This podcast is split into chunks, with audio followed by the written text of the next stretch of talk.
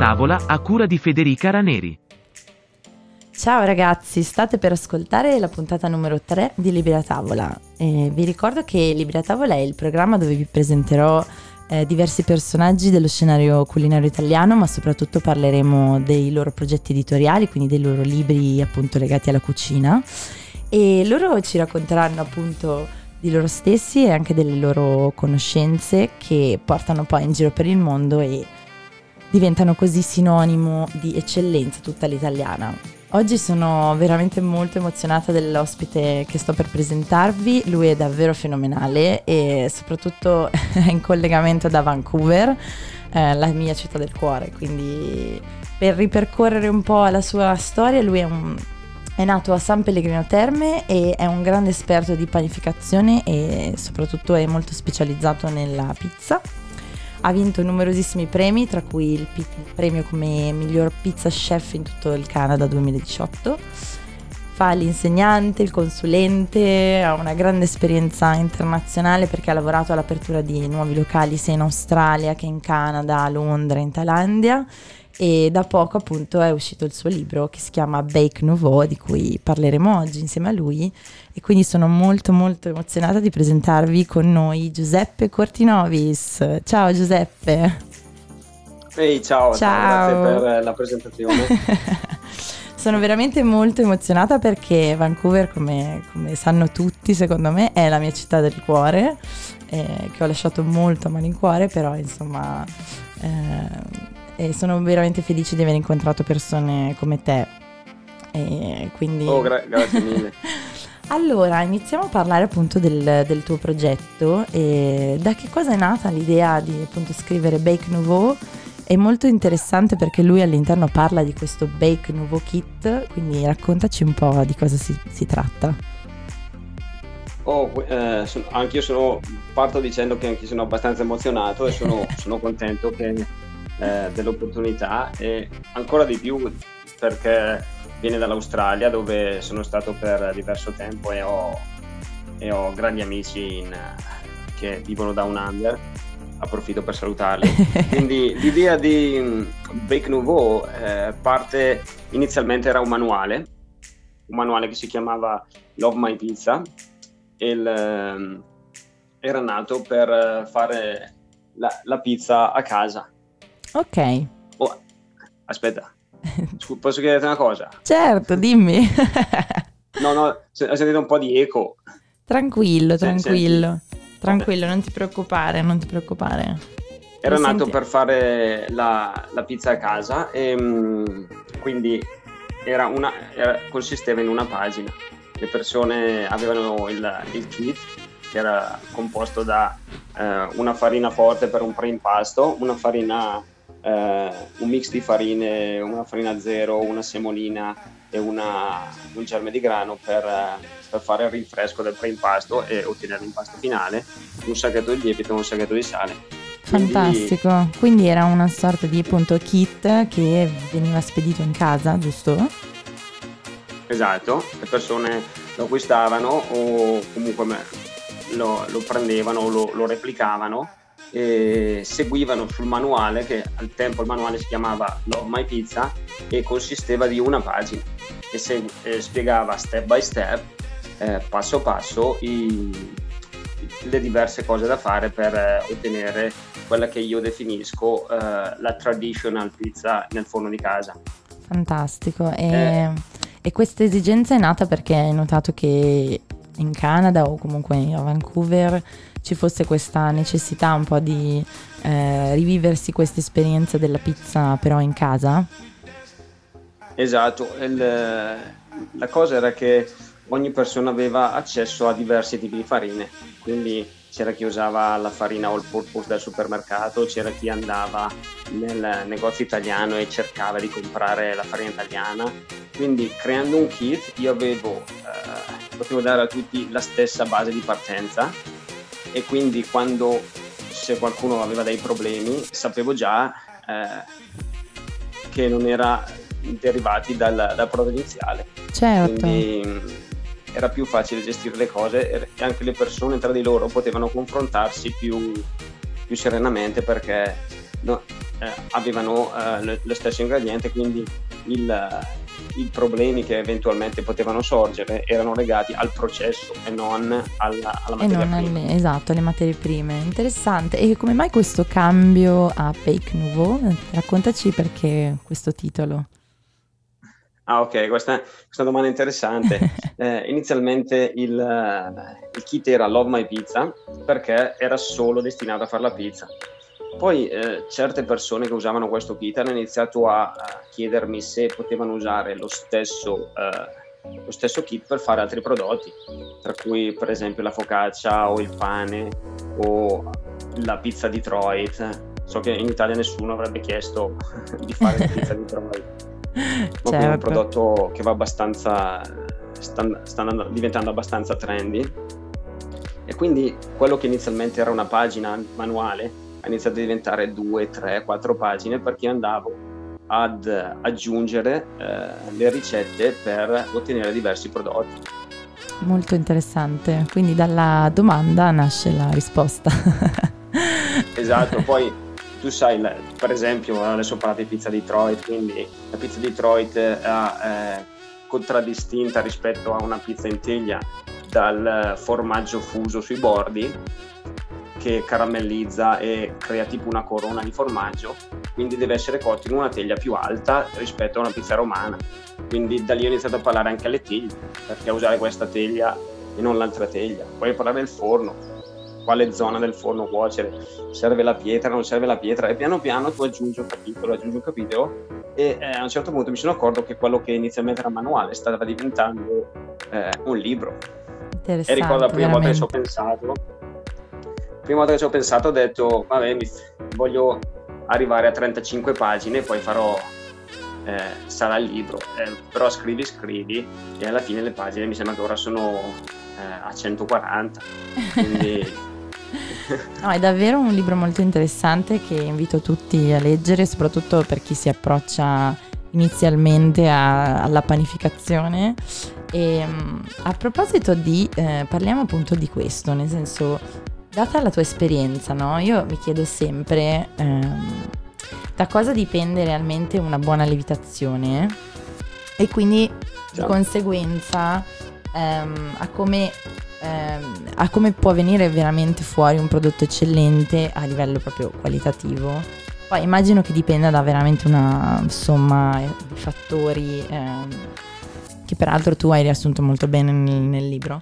Eh, però esiste un po' un, un come dire, eh, un fattore più influente degli altri? Uh, ok, uh, la lievitazione è uno dei tanti processi che concorrono quando, quando si va a creare un, un, prodotto di panificazione e è uno tra i più importanti. Direi che legato alla, alla lievitazione ci sono due cose, e c'è eh, la struttura del glutine, ovvero la maglia glutinica, e l'agente lievitante che la deve gonfiare. Quindi quando queste due cose sono bilanciate, la lievitazione procede senza problemi. Quindi ti, ti faccio un esempio, tipo eh, il palloncino e la persona che lo gonfia. Il palloncino okay. e la persona che lo gonfia sono un sistema bilanciato, nel senso il palloncino è stato costruito per essere gonfiato dal fiato di una persona che, che, che ci soffia dentro. Certo. Quindi eh, per fare il rapporto con la panificazione potremmo vedere il palloncino come la maglia glutinica e il soffio della persona come eh, il gas prodotto dall'agente lievitante che c'è nell'impasto. Se sostituissimo il palloncino con eh, per esempio la camera d'aria di un, di un camion, la persona avrebbe difficoltà a gonfiarlo. Decisamente. Quindi il tutto sta nel creare una struttura eh, del glutine e un, un agente levitante capace di gonfiarla. Come si crea questo? Ci sono tantissimi fattori coinvolti, c'è il tempo di impastamento, il tipo di impastatrice, l'ossigeno che è stato inglobato durante eh, diciamo il mixing, eh, il tempo di riposo, la temperatura finale dell'impasto, la temperatura di riposo, il contenitore in cui c'è l'impasto.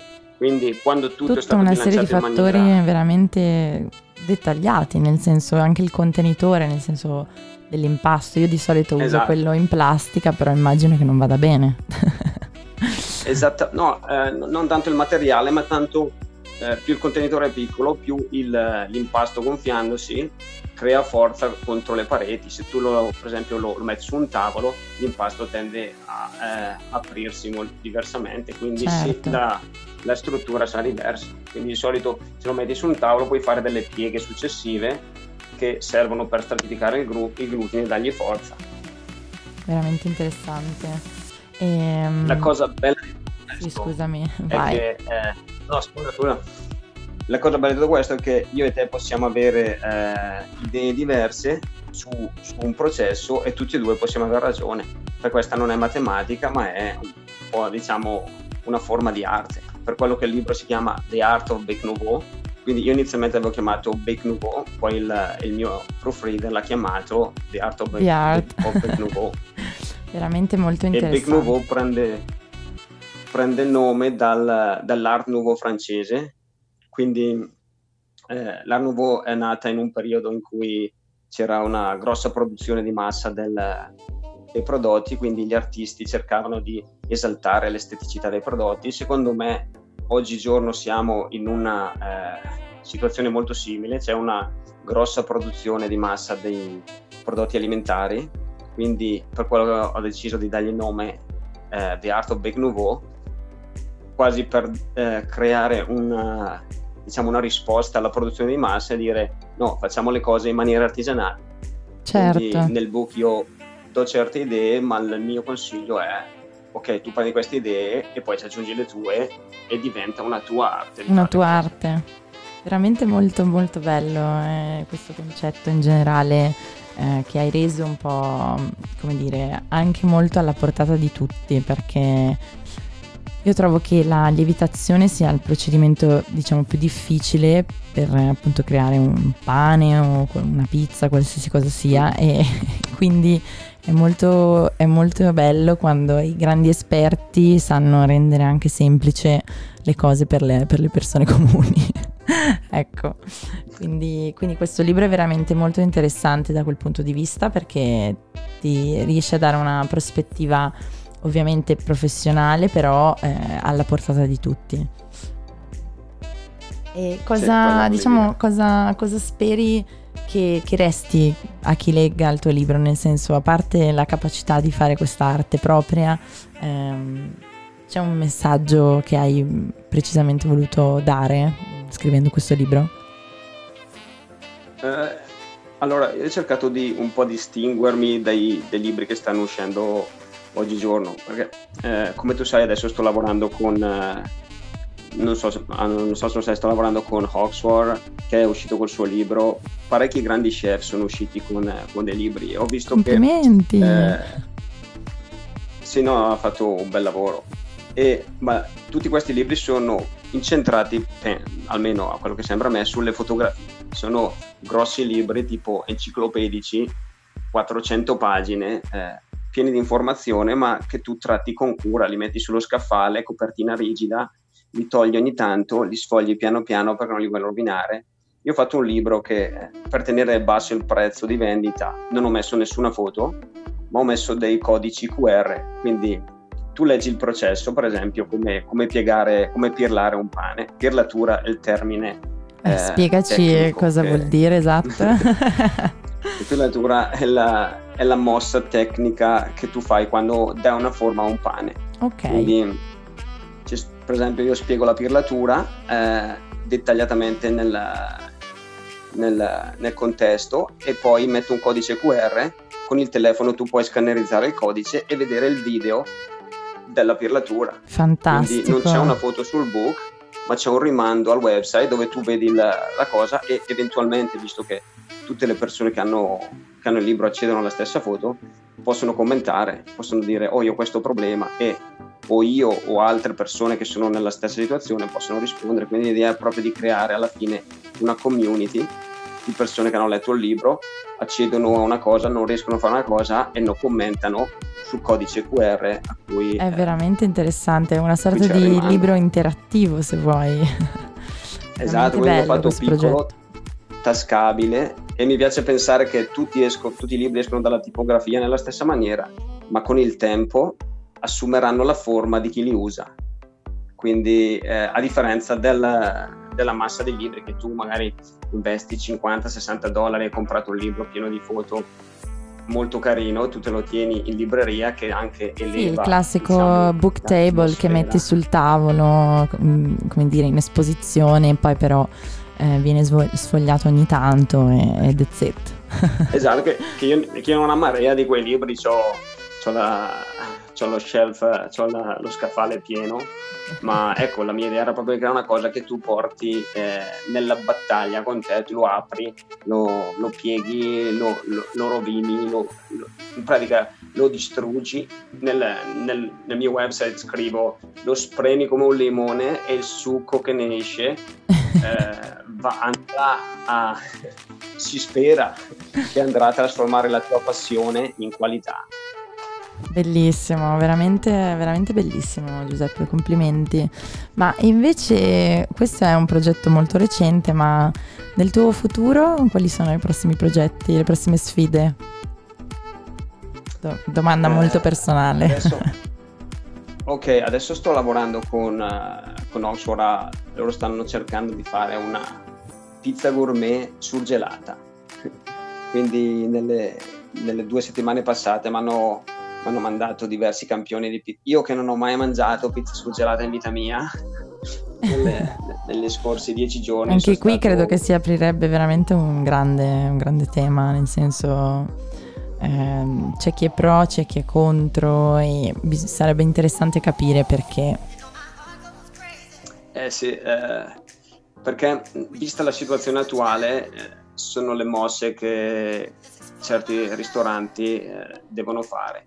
Eh, Oxford non ha mai fatto a sporto, adesso stiamo facendo, eh, stiamo iniziando a fare pizza da sporto, ehm, lasagne surgelate, prodotti cotti in sous vide che poi finisci di cuocere a casa. E adesso nel, nella loro c'è questa pizza surgelata e quindi sto un po' lavorando con loro, però la mia idea è di trovare un, eh, un posto dove poter iniziare la mia attività. E prima sembrava una cosa difficile da raggiungere visti i prezzi di Vancouver. Tu hai vissuto a Vancouver quindi sì. sai come, come è la situazione. E il covid ha portato tante cose diciamo negative però eh, secondo me partiranno delle opportunità presto quindi magari l'idea di fare qualcosa per i fatti miei e, e niente e, e, mettere a frutto quello che ho imparato lavorando con questi grandi chef qui in Canada e, e anche in giro per il mondo. Ecco. Molto bello, veramente. Ehm, a volte chiedo sempre ai nostri ospiti eh, di dare un consiglio alle generazioni più giovani che si approcciano magari a questo mestiere e spesso un tema ricorrente che abbiamo trattato è che a volte eh, quando si è giovani ci si approccia al, a questo mestiere in modo eh, poco dettagliato perché sì, insomma ci sono tutti dei ritmi e delle pressioni che non ti permettono di sviluppare meglio tutto, tutto quello che fai, dal, proprio da qualsiasi cosa che crei in cucina. Quindi qual è un consiglio che ti senti di dare mh, rispetto alla tua esperienza alle generazioni più giovani che si approcciano a questo bellissimo mestiere? Ok, eh, la prima cosa che direi, e scusami il francesismo, è se hai intenzione di iniziare a fare questo mestiere, metti in conto che devi farti il culo. Nel senso, devi, devi proprio... Eh, non, è, non, è, easy, gli orari non sono facili, eh, devi lavorare spesso quando gli altri festeggiano, quindi adesso eh, direi l'impegno e, e logicamente lo studio e eh, non, non, sei certo del risultato, nel senso devi, deve essere una passione. Ecco, direi fallo solo se lo fai per passione. Se non hai passione eh, è dura. Direi mm. questo. Certo, è molto è interessante perché ehm, tutti, cioè nel senso nel luogo comune si pensa ma sì, insomma, eh, pre- vado a lavorare in un ristorante, mh, mm, faccio turni sovrumani e questo è il mio lavoro, no? senza metterci passione perché invece è fondamentale secondo me, come in ogni cosa, metterci sempre del proprio in quello che si fa. e poi è quello che, Esatto. che rende, come dire, che, che ti rende poi un esperto perché diventi proprio specializzato in quello che fai. Ed è molto interessante il fatto che tu abbia detto dello studio perché se non c'è ricerca in quello che si fa diventa un po' difficile farlo bene, ecco. Esatto, infatti direi all'inizio vai e cerca di imparare, nel senso la prima, la prima cosa impara. E poi fondamentale quello che hai preso, quello che hai, quello che hai appreso, eh, mettici del tuo. Cerca di farne Allora, la tua tu arte, metti o no? Esatto, metti la tua signature, metti la tua firma su quello che c'è, fai le cose un po' diversamente. Questa cosa eh, i vecchi chef eh, italiani sono un po' resti al cambiamento. Io vedo eh, molti chef di una certa età che magari vengono a Vancouver e vedono che magari eh, certi piatti italiani vengono storpiati, tipo ho visto una scena che uno chef eh, canadese aveva fatto sta carbonara e alla fine siccome voleva un tocco verde aveva messo un ciuffo di rucola, di rucola sulla e lo chef italiano era, ha tolto grembiule, è andato via. Però stiamo parlando eravamo in un ristorante che è sempre pieno. Quindi eh, a volte eh, devi anche adattarti alla, non solo alle nuove tendenze ma anche alla, ai nuovi gusti al, Sì, soprattutto alla cultura, alla cultura del posto, perché alla cultura del posto esatto tipo l'ananas sulla pizza. Esatto, guarda, in realtà ehm, parlando del mio di lavoro, in questo momento stiamo seguendo eh, una campagna che, che è finanziata ovviamente dal Ministero degli Affari Esteri, che è il progetto True Italian Taste, che cerca appunto il più possibile di promuovere quelli che sono i veri prodotti autentici italiani e quindi le, anche se vuoi le geographical indication, quindi le, le indicazioni geografiche, che purtroppo è un tema veramente molto sensibile all'estero perché c'è ancora tanto Italian sounding e quindi insomma capiamo sicuramente il fatto di adattarsi culturalmente, quindi sono d'accordo, però quantomeno bisognerebbe cercare di ehm, mantenere i prodotti autentici, almeno la materia prima. Poi come viene utilizzata si può anche un po' ehm, come dire storpiare o adattare più alla- al gusto locale. Però insomma speriamo No, su- di continuare in questa direzione, ecco. Sul discorso di usare i prodotti italiani autentici sono completamente d'accordo, anche perché eh, molti prodotti tipo quello che chiamano il parmesan che vendono già grattato. Esatto, o- esattamente. o- tra l'altro io ho recentemente, non recentemente, un annetto fa ho avuto una discussione con, una- con un locale dove ero andato a fare una, una consulenza che eh, aveva sta pizza prosciutto di Parma e poi aveva sta pizza gorgonzola e potato Oh, e gli faccio mia. al padrone faccio guarda che tu non stai usando il prosciutto di Parma e lui fa no eh, sì usiamo quest'altro perché gli faccio va bene allora non chiamarlo prosciutto di Parma chiamalo cure me chiamalo prosciutto e basta Grande, Parma." E- Giuseppe. e lui mi fa ma le persone conoscono il Parma e allora usalo nel senso Esatto. io divento matto quando vedo queste cose qui non lo vuoi usare non usarlo ma non chiamare qualcos'altro ciò che non è perché questo confonde il consumatore il consumatore Esatto. viene lo prova si lamenta e pensa che quello è il Parma ma non lo è Esatto, e, e esatto. questo sputtana tutto il mercato C'è un grande problema esatto di educazione a quelli che sono i prodotti, perché appunto come dici tu, cioè, si crea un po' di confusione intorno rispetto a come vengono utilizzati. Comunque Esatto. grazie veramente per questa chiacchierata, è stata illuminante come sempre. Ehm, vi ricordo che eh, potete ovviamente trovare il libro, ve lo metterò nella link in descrizione e anche sul blog di eh, Giuseppe, vero?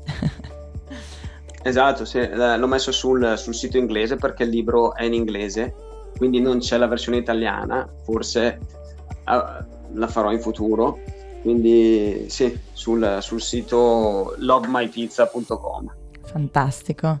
Grazie mille per essere stato con noi e un, un grande abbraccio da, da Sydney.